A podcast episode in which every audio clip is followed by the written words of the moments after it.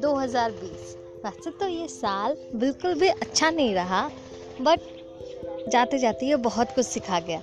भले ही लॉकडाउन हुआ, सब कुछ बंद पड़ा था बट नए नए दोस्त बना गया।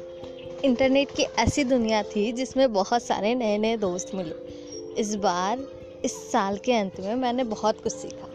कुछ ऐसे नए दोस्त मिले जिन पर भरोसा करना मेरी सबसे बड़ी गलती थी। और कुछ ऐसे अजनबियों से मुलाकात भी हो गई जिन्होंने मुझे बहुत कुछ सिखा दिया। ना समझ थी नादान थी, लेकिन कुछ कुछ चीज़ें सीख गई।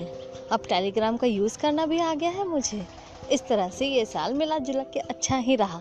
भले ही मेरे पैरों में बेड़ियाँ थी, ममा के ऑपरेशन की, बट ये साल जाते जाते वो बेड़ियाँ भी खोल गया। अब कोई बंदिशें नहीं है, ना ही तो फ़िक्र है।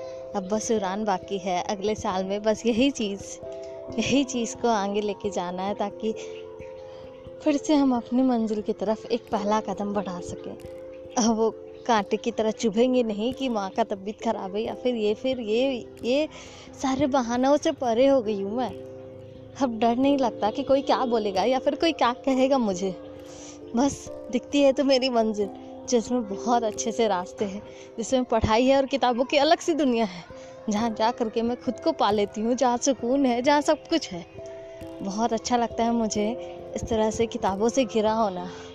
बस अब मेरी किताबों की दुनिया में जाने का वक्त आ गया है।